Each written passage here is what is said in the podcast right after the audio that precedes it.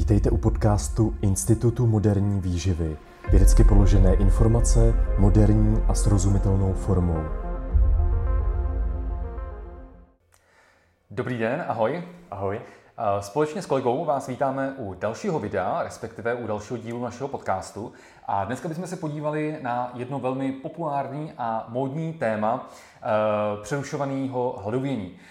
E, tohle téma eh, je prostě otázka, na kterou, na kterou se ptá spoustu lidí na našich kurzech. Píšete nám dotazy na Facebook, na Instagram, takže my jsme si říkali, že bychom tohle téma pro vás chtěli zpracovat takový formou podcastu a videa, kde bychom si nejprve vlastně vysvětlili trošku historii a Eh, takový popis těch různých protokolů, hmm. nejčastějších protokolů eh, přerušovaného hladovění. Podívali bychom se na zdravotní benefity, ale i možný rizika tohoto stylu stravování. A pak bychom si řekli velmi zajímavé výsledky recentních studií, které do této oblasti vnáší teďka opravdu jako nový a velmi zajímavý světlo. Takže hmm. pojďme se do toho rovnou pustit a pojďme si vlastně nejprve definovat celý ten výživový styl. Jo, jo, tak eh, nejdřív si něco povíme o tom, co to vlastně přerušované hladovění, neboli také intermittent fasting, co to vlastně je. A jedná se tedy o, nějakou, o nějaký způsob vlastně časování jídel v průběhu dne, to znamená, nebo i několika dní, případně týdnů a podobně. To znamená, střídáte úseky, kde konzumujete jídlo a střídáte úseky půstu nebo právě toho hladovění. A tady hnedka na úvod musíme říci, že existuje spoustu různých typů toho hladovění a spoustu různých protokolů toho intermittent fasting. A potom, když se podíváme na vědeckou literaturu, tak často tam tady to přerušované hladovění najdete eh, spíše pod eh, pojmem time restricted feeding, to znamená časově omezené, eh, časově omezen příjem jídla nebo stravování, přesně tak. A záleží, jaký ten protokol potom držíte. Máme tady nějakou warrior diet, eh, kdy vlastně 20 eh, hodin denně eh, držíte ten půst a 4 hodiny naopak zase konzumujete to jídlo, to znamená, máte 4-hodinové okno, kdy můžete konzumovat jídlo. A potom tady máme další různé protokoly, třeba 16-8, to je takový ten více umírněný, to znamená 8 hodin v tom okně můžeme konzumovat jídlo. A potom tam máme další různé styly, třeba alternate, alternate day fasting, to znamená, vy hladovíte každý, každý druhý den, to znamená, obden prostě držíte půst a ten vlastně následující den vždycky zase jíte, konzumujete normálně stravu. Takže to jsou ty základní druhy tady toho přerušovaného hladovění. A my, když se podíváme do historie, tak to má nějaký jako historický i třeba náboženský význam, kdy vlastně spoustu, spoustu náboženství praktikuje nějakou formu půstu. Typicky právě třeba křesťanství, 40 dní trvající půst, nebo pak, když se podíváme na ten islámský svět, tak tam vlastně praktikují ramadán, což je vlastně měsíc, kdy zase oni nejí v podstatě od úsvitu do hmm. soumraku, ani téměř jako nepijí nápoje a potom vlastně, až zapadne slunce, tak teprve můžou konzumovat, konzumovat to jídlo. A tohle je zajímavé, že třeba někde kolem rovníku jsou, jsou na tom celkem dobře, že se jako nají prostě někdy brzy večer, když prostě zapadne to slunce, ale když se potom podíváme na, na ty severské krajiny, tak tam ten den, to světlo opravdu mají třeba 20 hodin, 20 takže, hodin, takže Takže prostě... muslimové ve Švédsku to mají daleko horší než muslimové na rovníku. Přesně tak, přesně tak, jenom, jenom taková, taková zajímavost. Takže máme tady ten historický, případně ten náboženský kontext. Uh, ono i v ostatních náboženstvích, uh, kromě islámu, křesťanství, hmm. i v buddhismu a v judaismu můžeme najít taky uh, různý, různý vlastně zmínky a situace, kdy ty půsty se zařazují vlastně pravidelně v průběhu roku. No. Hmm, přesně tak a můžeme se jenom dohadovat, proč tomu vlastně tak bylo. Máme tady nějaké benefity u někoho, u některých lidí, kterým to může vlastně vyhovovat, že se vlastně můžou více soustředit na ty hmm. modlitby, více se věnovat tomu náboženství, tomu Bohu a to jídlo by pro ně jinak bylo uh, nějakým odvedením pozornosti a podobně. Takže tady to určitě nechceme rozporovat, ale chceme se spíše věnovat těm zdravotním benefitům, případně naopak těm uh, negativům, hmm. které to může přinášet. Tak uh, v podstatě jakoby my hned na úvod bychom mohli říct takovou základní tezi, že možná někteří z vás teďka čekají, že tady teďka přerušovaný hladovění nějakým způsobem strašně vyhejtujeme. To se prosím vás v žádném hmm. případě nestane.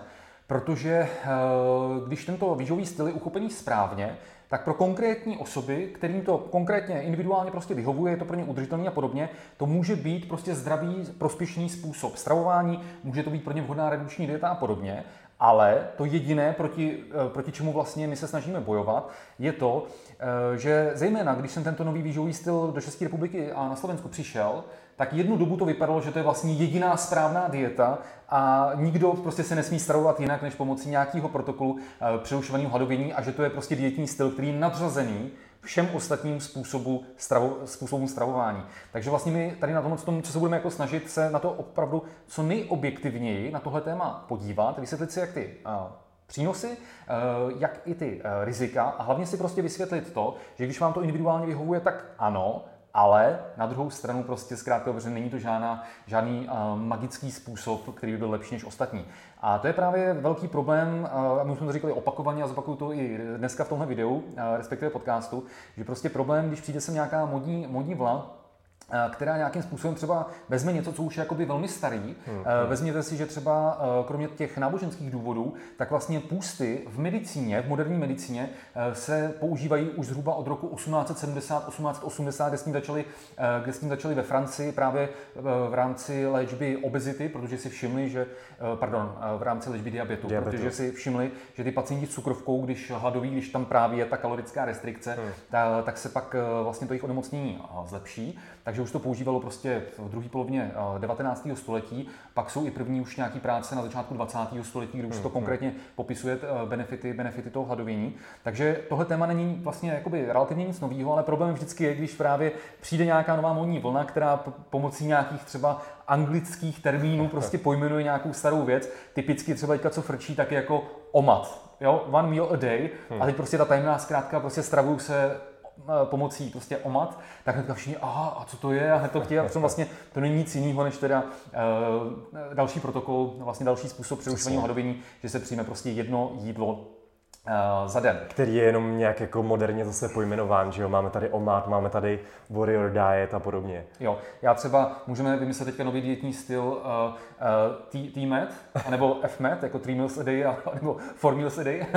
Ale já samozřejmě vtipku. Uh, co je důležité si uvědomit to, když takhle pracujeme tady, uh, tady vlastně s klienty a vlastně hnedka tady za tuhle zdí naše tady nutriční poradna v Praze, Eh, že eh, ty přerušované půsty jsou eh, velmi populární v posledních letech kvůli hmm, tomu, hmm. že je to pro část lidí, neříkám pro všechny, ale pro část lidí je to vlastně takový jako zjednodušení. Hmm, že, že pro velkou část lidí, kteří třeba jsou hůře spolupracující klienti, nechtějí se třeba tak moc vzdělávat v oblasti výživy, že by nějakým způsobem eh, si třeba zaznamenávali někam svůj eh, prostě denní, denní příjem, že by nějakým způsobem řešili třeba uh, svůj kalorický příjem, že by se učili, co jsou sacharidy, co jsou bílkoviny, co jsou tuky a podobně.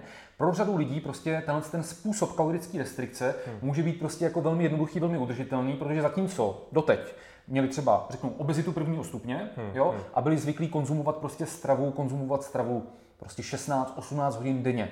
Jo? A teďka najdu nějaký, na nějaký protokol přerušování hladovění, kdy třeba konzumují stravu jenom 4 hodiny za den, 6 hodin za den a aniž by se nějak pídili po tom, kolik toho přesně sní, kolik bílkovin, kolik sacharidů, kolik energie a tedy a tedy, tak samozřejmě, že velká část z nich prostě zhubne. Takže pro řadu lidí je to prostě jako velmi jednoduchý způsob, jak dosáhnout třeba redukce hmotnosti, uh-huh. ale znovu zdůrazním samozřejmě, eh, nepoužívá se to jenom z hlediska redukce hmotnosti a naopak samozřejmě to používají lidi, kteří to, mají, eh, kteří to dělají správně, mají to velmi propracovaný a mají naprostý přehled o tom, kolik energie a živin Přesně. konzumují. Takže neházím všechny lidi, kteří drží přerušovaný pusty do jednoho pytle, jenom vlastně vysvětlu, proč to v posledních letech je tak populární, zejména z hlediska redukce hmotnosti. Přesně a tím se dostáváme do, to, do toho druhého bodu, do té druhé části tady toho videa, respektive podcastu.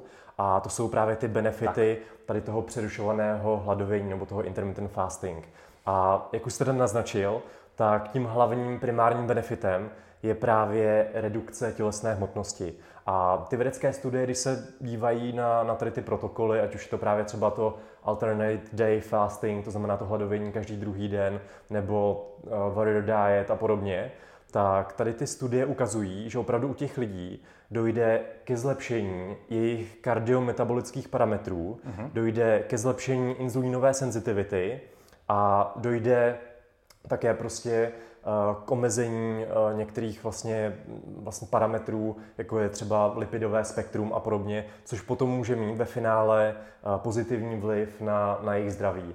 A taky se ukazuje, že vlastně to pomáhá snižovat tady ty uh, půsty nebo tady ten intermittent fasting, pomáhá snižovat zánětlivost organismu. Měřeno třeba hladinou CRP, což je C-reaktivní protein, který patří mezi reaktanty akutní fáze. A opravdu, když lidé vlastně drží přerušované hladovění, tak uh, to má prostě tady ty, tady ty benefity, benefity uh, na jejich zdraví. A právě jak už tady říkal, spoustu, spoustu lidem to může vyhovovat, protože prostě než aby se přijdeli celý den, tak omezí to okno, omezí ten příjem toho jídla, kdy můžou konzumovat třeba to jídlo za 4 hodiny denně, 4 hodiny denně a potom samozřejmě dojde tomu kalorickému deficitu a potom i k redukci eh, té tukové tkáně a tím se zlepší potom ty kardiometabolické parametry, to lipidové spektrum se zlepší a podobně. Takže tady to jsou právě ty benefity mm-hmm. toho přerušovaného hladovění. Já bych tady dal ještě jednu věc, vlastně dokončím tu myšlenku, kterou jsem říkal před chvilkou, že mm. podobně jako jiný dietní styly, jako třeba například low carb, tak low carb se taky dá dělat, že teda jsem na nízkosacharidové stravě, ale ta volba potravin může být pro naše zdraví více příznivá, mm. anebo mm. méně příznivá. Můžu být i na docela jako průmyslově vysoce zpracovaných potravinách, můžu být low carb, což prostě bude znamenat, že jako taky zhubnu nějakou hmotnost, když se dostanu do deficitu, hmm. ale z dlouhodobého hlediska to nebude tak zdravý prospěšný. A to, na co Míla naráží, je přesně to, co jsem říkal před chvilkou, že vlastně v rámci toho přerušovaného půstu, například ti obézní tedy, když to tedy zredukují, že konzumují stravu třeba jenom 4 hodiny za den, 6 hodin za den, tak vlastně i když vlastně konzumují ty stejné potraviny, co předtím, tak zkrátka dobře většina lidí za 4 nebo 6 hodin sní výrazně méně, než třeba za 16 hodin, jak se hmm. stravovali eh, předtím. Takže vlastně i na těch třeba více průmyslově zpracovaných potravinách prostě zhubnou. Nicméně znova chceme zdůraznit, že neházíme všechny příznivce eh, intermittent fasting do jednoho pytle, hmm, hmm. protože samozřejmě správně by to mělo být tak, že nejen, že je tedy eh, nějakým způsobem teda redukována čas ke konzumací jídla za ten den, ale to, to jídlo, které je konzumováno v průběhu těch 4 nebo 6 hodin, tak samozřejmě splňuje ty zásady eh, zdravé výživy. To znamená, jedná se převážně o minimálně průmyslově zpracované potraviny. Uh-huh, přesně tak. Tak tohle byly benefity toho přerušovaného hladovění a teď si rozebereme a zmíníme některá ty negativa. Hmm. Jak jsme tady říkali, vlastně to přerušované hladovění může mít i některá rizika a my se je teď tady rozebereme. Tím prvním rizikem je to, že vlastně běžní lidé by měli mít nějakou jako pravidelnou stravu, aby do sebe načerpali ty, ty uh, doporučené denní dávky těch mikro i makronutrientů a problém vlastně může být u sportovců, mm. kdy právě uh, mohou vlastně držet tady to, uh, tady to přerušovaného hladovění a když mají nějaký intenzivnější trénink, když trénují třeba dvoufázově a podobně, tak je potom velmi těžké pro ty sportovce, aby načerpali ty dostatečné denní dávky nejenom třeba energie, ale právě i těch makro i mikronutrientů. Prostě je to těžší, když na to máte třeba jenom 4 hodiny. Ti sportovci, když mají prostě velký brutální výdej energie, tak musí, to, musí potom opravdu jako konzumovat kvanta toho jídla za malý časový úsek a to prostě pro ně nemusí být úplně ideální. A pak přesně, jak jste říkal, záleží na té kvalitě těch potravin. To znamená, nejde jenom o tu kvantitu, ale ta kvalita je taky důležitá. A problém u spousty lidí, co drží právě přerušované hladovění, je ten, že si prostě říkají, tak celý den jsem nejedl, a teď mám čtyři hodiny to okno, tak prostě do sebe natřískám úplně všechno, co najdu doma v lednici. A to je prostě problém a neměli bychom podceňovat tu kvalitu těch potravin. Takže, takže pozor na to. Mm-hmm. Já bych ještě řekl další věc eh, vlastně z perspektivy fitness, eh, protože samozřejmě podobně jako to před pár lety bylo s keto dietou, kdy když jsem přišla keto dieta, tak eh, prostě najednou i všichni příznivci fitness, dokonce i závodní kulturisti se mohli přetrhnout aby ukázali, že jsou in, že jdou s módou, takže uh, že sledují trendy, tak eh, se mohli přetrhnout a předháněli se v tom, kdo je víc low carb a kdo je víc keto. Hmm. Tak něco podobného jsme mohli vidět, když jsem přišla móda přerušovaného hladovění, že se spoustu třeba kulturistů tvrdilo, jak jim to prostě skvěle vyhovuje. Jasně, pro některý to bylo třeba po delší době to byla výrazná změna, takže skutečně třeba cítili nějaký benefity. Hmm. Hmm. Ale samozřejmě se jako velmi rychle ukázalo to, že pokud vám jde o budování svalové hmoty, nebo o prostě obecně urychlení regenerace eh, při jakýchkoliv pohybových aktivitách, eh, tak vlastně nějaký protokol, jíte třeba jenom 4 nebo 6 hodin za den a zbytek dne hladovíte, hmm. pro vás bude prostě horší než rovnoměrná distribuce příjmů stravy a zejména bílkovin v průběhu dne, protože pokud my v, třeba ve fitness typicky. Přijmeme 4-5 jídel za den, k tomu třeba nějaký proteinový koktejl po tréninku, tak my vícekrát za den, ideálně v každém tom jídle, máme prostě kritické množství bílkovin, které obsahuje kritické množství eh, aminokyseliny leucin a vlastně díky konzumaci každého tohoto jídla dojde eh, k překročení takzvaného leucinového prahu, kdy je stimulována ta signální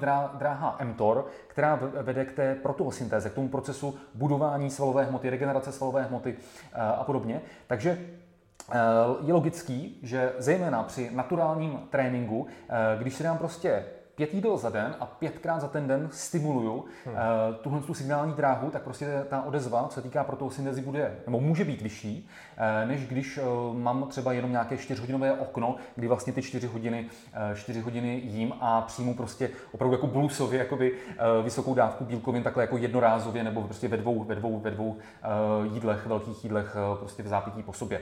Takže z tohohle důvodu uh, bych doporučil opravdu, pokud vám jde cíleně o budování slovní hmoty v kontextu kulturistiky fitness, hmm. tam je lepší buď to okno mít delší, alespoň na 8 hodin hmm. příjmu stravy, anebo prostě se stravovat eh, s rovnoměrnou distribucí eh, živin v průběhu dne, kdy se stravujete třeba 12-14 hodin za den. Je to tak. Tady bych zmínil i celkem zajímavé studie právě na arabských kulturistech, mm-hmm.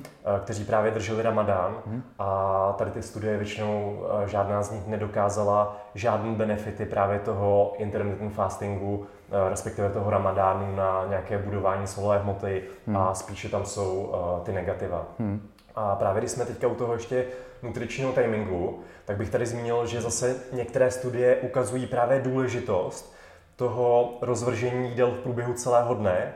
A právě tyhle studie ukazují, že je právě důležité třeba snídat a hmm. přijmout více kalorií v té první polovině dne, protože tady ty studie ukazují, že právě lidé, kteří třeba nesnídají, nemají velký oběd, tak se více potom mají tendenci přejídat hmm. v té druhé polovině dne a hlavně na večer. A problém je v tom, že většina tady těch protokolů, nebo většina těch lidí, co drží tady ty protokoly toho přerušovaného hladovení, tak vynechávají snídani a prostě nejí v té první polovině hmm. dne a jí až na večer.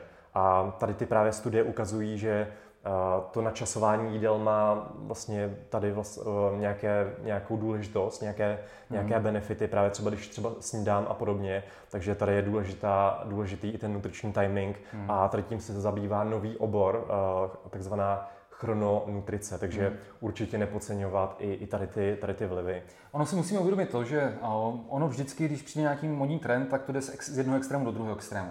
Před pár lety byl prostě hmm. extrém, kdy se tvrdilo, že každý z nás musí se stravovat prostě každé dvě hodiny, že ta pravidelnost je hmm. ten nejdůležitější faktor ve výživě, že když se nebudeme přijímat stravu každé dvě hodiny, tak naše tělo se prostě lekne, že hladový, bude se držet prostě všechny tuky, nebo naopak jako sportovci prostě bude stagnovat vaše výkonnost, nebudete se zlepšovat, neporostou vám svaly a podobně, tak to je dneska překonané. To prostě víme, že byl extrém a že takhle to není, ale ten opačný extrém je tvrdit, že prostě stravovat se jenom 4 hodiny za den je nějakým způsobem nadřazený hmm. nadřazený hmm. tomu se stravovat eh, rovnoměrně v průběhu, v průběhu celého dne. Takže ono to není tak, že jsme se museli stravovat každý dvě hodiny, ale právě v kontextu našeho životního stylu, který každý z nás máme prostě jiný životní styl, děláme jinou porci pohybových aktivit a tedy a tedy, tak prostě může být vhodnější se stravovat třeba jednou za tři, za čtyři, uh, za, za čtyři hodiny. No. Jo, jo, jo. Pak taky jídlo vlastně nemá jenom uh, to, že nám nemá ten, uh, ten smysl, že nám jenom poskytne energii nebo nějaké hmm. živiny, ale má určitý významný sociokulturní význam. Hmm. To znamená, rodina se prostě večer setkává u večeře, povídá si a podobně, nebo třeba když jdete s kolegy z práce někam na oběd, tak to zase utužuje ten kolektiv. Takže tady jsou ty další benefity a když právě třeba držím ten, uh, to přerušované hladovění, a tak se o tohle všechno ochuzuju. Takže hmm. tady další možný negativa uh, toho, hmm. toho přerušovaného hladovění. A ještě bych tady zmínil důležitou věc, a hmm. to jsou právě ženy, které drží tady to přerušované hladovění, některé jeho typy, ty extrémnější, tak některé studie právě ukazují, že to může mít negativní vliv na jejich menstruační hmm. cyklus a dokonce u některých to může vlastně, nechci říct vyvolávat, ale může se podílet na nějakém vyvolání poruch příjmu potravy. To znamená eh, nějaká žena, která k tomu má predispozice a dá si nějaké to časové okno, kdy vlastně může konzumovat tu stravu a to okno trvá 4 hodiny a ta žena potom redukuje svoji hmotnost A ona si řekne, co když teďka to okno dám jenom dvouhodinový. Hmm. A potom prostě ve finále to může vést uh, k malnutrici a k vyvolání hmm. těch poruch příjmu potravy. Takže tady jako další, další hmm. negativa. No. Eh, já bych ještě zmínil eh, jednu věc, eh, která na to navazuje, a to jsou naše hormony. Hmm. Protože zase, prostě, když někdo vyznává nějaký výživový styl, tak má tendenci si vyzobat, udělat takzvaný cherry picking a vyzobat, se, vyzobat si ze studií různé informace a věci, které se mu hodí pro podporu toho daného výživového stylu a hmm. ty hmm. ostatní věci, které mu tak nevyhovují, tak ignoruje. Já bych tady řekl asi příklad třeba s růstovým hormonem, kdy samozřejmě studie ukazují, že když prostě hladovíme, tak se nám pak vyloučí o něco větší množství růstového hormonu, což prosím vás je pravda pravda, to není žádný mýtus, ale to souvisí prostě s tím, že růstový hormon je pro nás prostě mobilizační hormon, kdy eh, to tělo prostě ví, že se tak říkajíc prostě něco děje, hmm. tak se vyloučí prostě větší množství růstových hormonů, ale prosím vás jako nevyloučí se ho tolik, že by se z vás stal prostě profesionální kulturista lusknutím, uh, lusknutím prstu a i běžně v průběhu dne uh, prostě ta hladina našeho růstového hormonu tak prostě velmi výrazně kolísá o desítky až stovky procent, zcela přirozeně. Jo.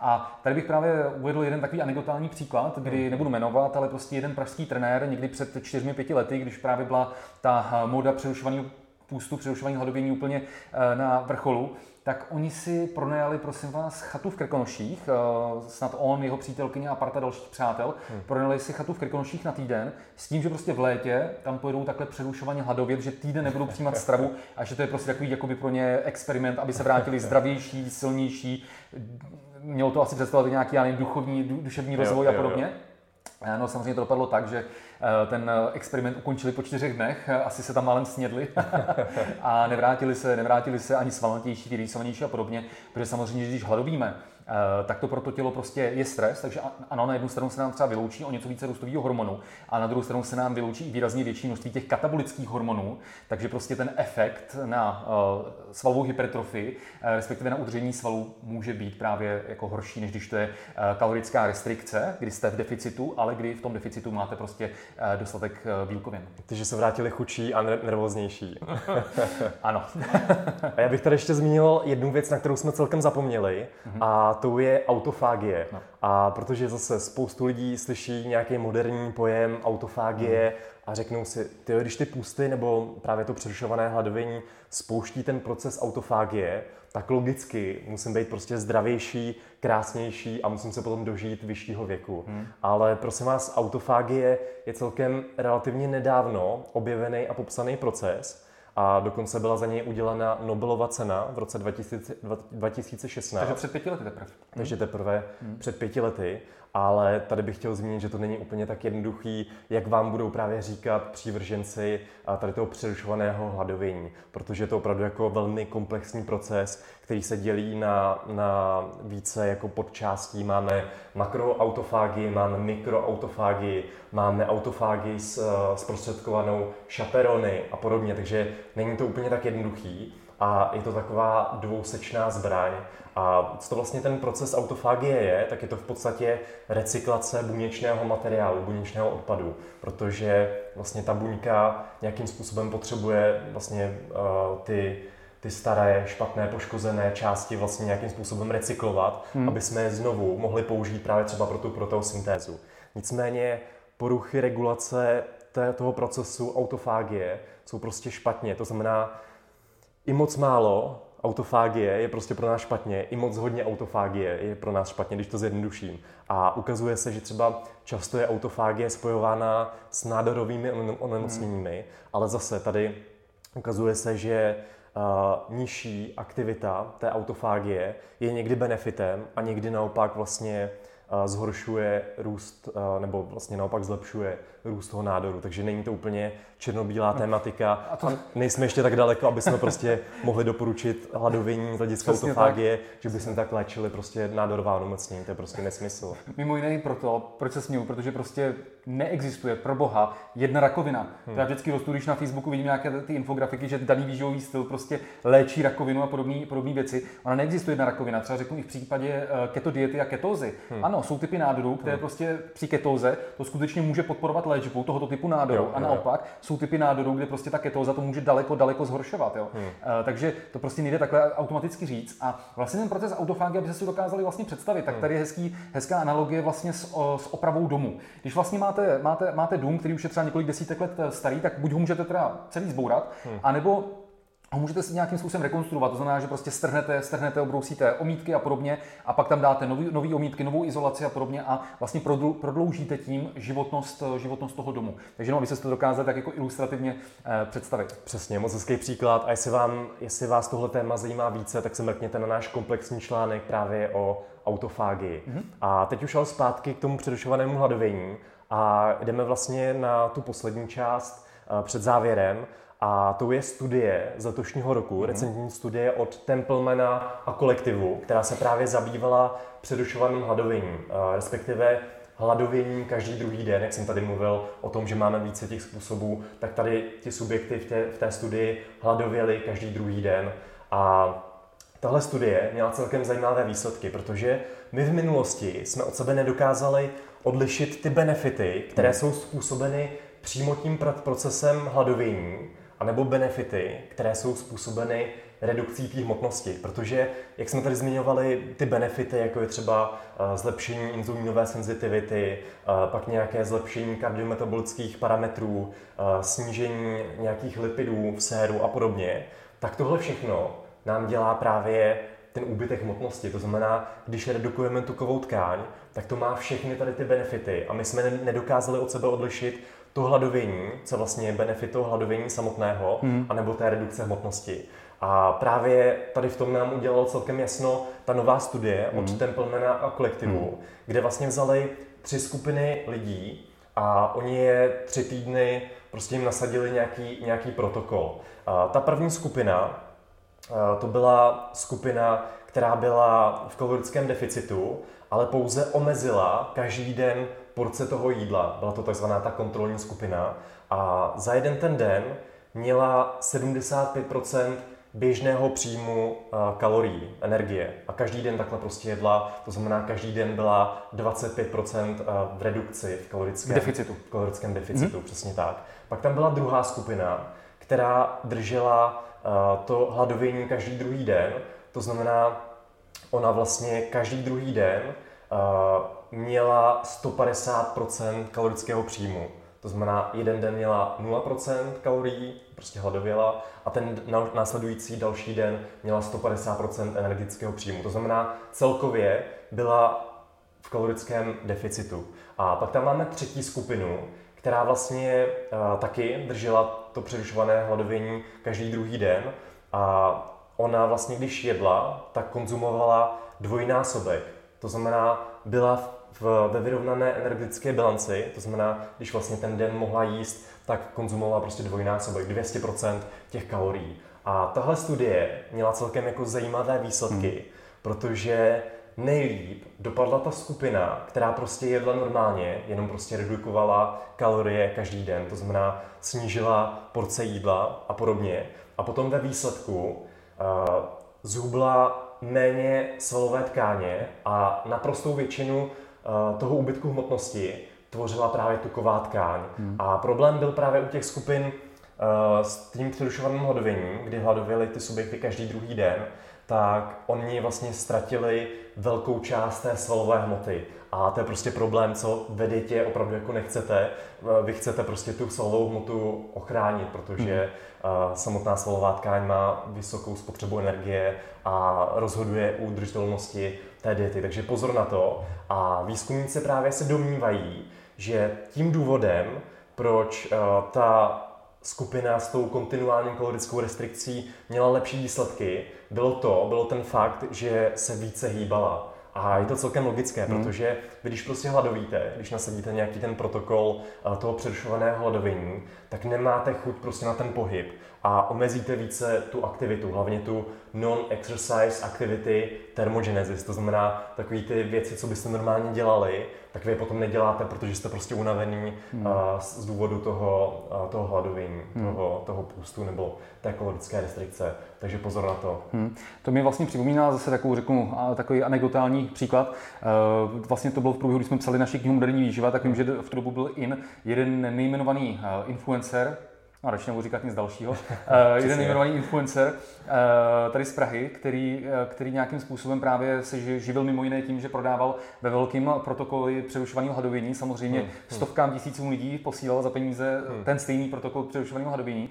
A s chodou okolností se koupila moje kamarádka z vysoké školy. Aha, aha. A samozřejmě to dopadlo tak, že prostě holka, která jí absolutně nevyhovoval celý den nejíst. V tom protokolu oni měli, že prostě každý pondělí, každý pondělí oni hmm. mají prostě půst. No samozřejmě to dopadlo tak, že asi jeden týden nebo dva týdny to vydržela. Vždycky v úterý pak z toho sprnutím sežrala úplně uh, daleko, daleko víc. Klasika. A pak to skončilo snad na tom, že já nevím, jednou dokonce uh, pak po třetí třeba omdlela, omdlela v práci, hmm. protože prostě hmm, nebyla hmm. zvyklá na to, že celý den Eh, nejí. Někomu tohle to nevadí, někomu to prostě vyhovuje, že třeba jeden den v týdnu se postí, nebo dokonce dělá nějaký ten, ten, ten styl, že obden, obden se postí a podobně, ale někomu to prostě zcela zcela vyhovuje a prostě to, proti čemu my se snažíme neustále prostě bojovat a co vysvětlovat. Takže prostě to, že někdo, kdo má 10 000 sledujících a který tvrdí, že prostě vyznává ten jeden výživový styl a ordinuje ho každému, tak to je s prostě prasárna. Protože zatímco někomu to může vyhovovat a mít na tom i dobrý výsledky, hmm. tak někoho jiného tohle to může poškodit, když prostě ten jídelníček není individualizovaný a je to prostě nějaký napevno daný prostě protokol. Ale samozřejmě dělají to proto, protože takhle se dají samozřejmě nejlépe protočit peníze. Že? Když bez rozdílu stovkám tisícům lidí posíláte ten stejný prostě protokol, jakýkoliv eh, diety, nejen přerušovaného pustu. Takže na tohle prosím vás dejte, dejte uh, ohromný, ohromný pozor. Tím se vlastně asi dostáváme teda k závěru. K závěru. Jo, jo, jo. A ty jsi to vlastně tady hezky schrnul, to znamená, takový to poučení není žádný jeden výživový styl, který by prostě seděl každému. Ano. A to stejné platí i pro to přerušované hladovění. To znamená, může to mít nějaké benefity, ale musíme počítat i s těmi riziky. Nicméně tady bych chtěl ještě zmínit, že vlastně člověk je velmi dobře adaptován z toho historického hlediska, z evolučního hlediska na to, že má nepravidelný no. přísun potravy. To znamená, prostě pračlověk taky jednou za čas ulovil toho mamuta, že jo, a většinou v tom mezidobí prostě živořil. Mm-hmm. Takže uh, prostě jsme na to adaptovaní. Nicméně pozor si musí dát lidé, co mají nějaký zdravotní omezení nebo nějaký, uh, nějakou met- metabolickou poruchu, těhotné diabetes, ženy. těhotné ženy a podobně, uh, kde opravdu můžou ty rizika se násobit a pozor prostě na to. A smyslem tady toho videa je prostě vždycky se musíme zamyslet nad tím kontextem a nad tím správným použitím. To znamená, jak si přesně říkal, když to někomu vyhovuje, tak občas je dobré si uvědomit, že třeba kulturisti eh, typicky, že musí dva, dvě, tři hodiny vlastně každé jíst, tak občas je dobré si uvědomit, že třeba ten jeden den bez toho jídla úplně v pohodě vydržíme a když jsme zdraví, tak se nestane vůbec nic. Nezhubneme 10 kg svalový hmoty za den. Přesně tak, ale naopak zase na druhé straně to nemá žádné zázračné účinky a pak tady máme tu jednu eh, novou studii z letošního roku, která právě dokázala, že třeba pro většinu lidí ta kontinuální kalorická restrikce, to znamená, když jenom omezíme ty porce toho jídla, nebudeme se prostě přejídat, tak to má prostě uh, stejné nebo spíše větší benefity porovnání uh, tady s tím jedním protokolem, uh, tím hladověním každý druhý den. Hmm. Takže uh, pozor na to. Přesně tak. Zároveň je prostě znova potřeba zopakovat, že prostě z hlediska současného vědeckého poznání hmm. prostě neexistují žádný vědecký studie, které by hmm. prostě ukázaly, že když ten kalorický deficit bude vlastně stejný, hmm. takže na nějakém způsobu přerušovaného hlavění bychom prostě zhubili třeba dvakrát tolik, prostě nic takového, nic takového není. A ještě bych tady zmínil jednu věc, že ono se hodně, hodně vedlo prostě v oblasti zdraví výživy a fitness. Před několika lety právě ta bouřlivá diskuze právě třeba jako kolem snídaní. A tady bych prostě chtěl říct, ano, prostě je to pravda. Pokud vy se zajímáte o zdravý životní styl a váš jídelníček je založený na minimálně průmyslově zpracovaných potravinách a prostě máte to jednoduše řečeno ošefovaný, tak je naprosto v pořádku, že třeba nesnídáte hmm, a že hmm. pak se stravujete až prostě v druhé polovině dne a držíte třeba nějaký protokol, kdy přijímáte stravu třeba 6-8 hodin za den z těch kvalitních potravin. Pak je to prostě i za nás naprosto v pořádku, když vám to vyhovuje, držte se toho, dělejte to dál prostě a je to v klidu, ale nemůžete si myslet, že to takhle bude fungovat všem, protože prostě spoustu lidí, kteří třeba přeskočí snídaní, tak se prostě můžou stravovat eh, hůře v druhé polovině dne, jak tady zaznělo, někomu to prostě nevyhovuje, cítí prostě slabost a podobně, a nebo někdo má prostě specifický cíle, třeba z hlediska hypertrofie, sportovního výkonu a podobně, kdy třeba ty tři, čtyři jídla za den rovnoměrně v průběhu dne s nějakými třeba třema hodinový, tři, pardon, s nějakými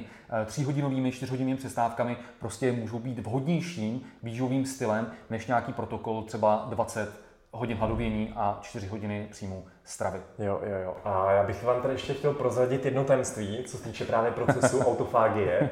A pravdou je, že autofágie nestimuluje pouze to přerušované hladovění, ale stimuluje jenom například kalorická restrikce, to znamená, pokud jenom snížíme porce jídla, nebudeme se přejídat, tak to zase stimuluje ten proces autofágie, mm-hmm. což si zase propagátoři tady toho přerušovaného hladovění asi neuvědomují. A mimo jiné taky velmi silným podnětem pro tu autofágii je právě cvičení. To znamená, ať už nějakým způsobem sportujete, ať je to třeba běh nebo nějaký uh, nějaký trénink v posilovně a podobně, tak tohle všechno bude stimulovat uh, tu autofágii a třeba i kurkumín, což je celkem zajímavá látka ve výživě, která právě taky stimuluje tady ten proces autofágie.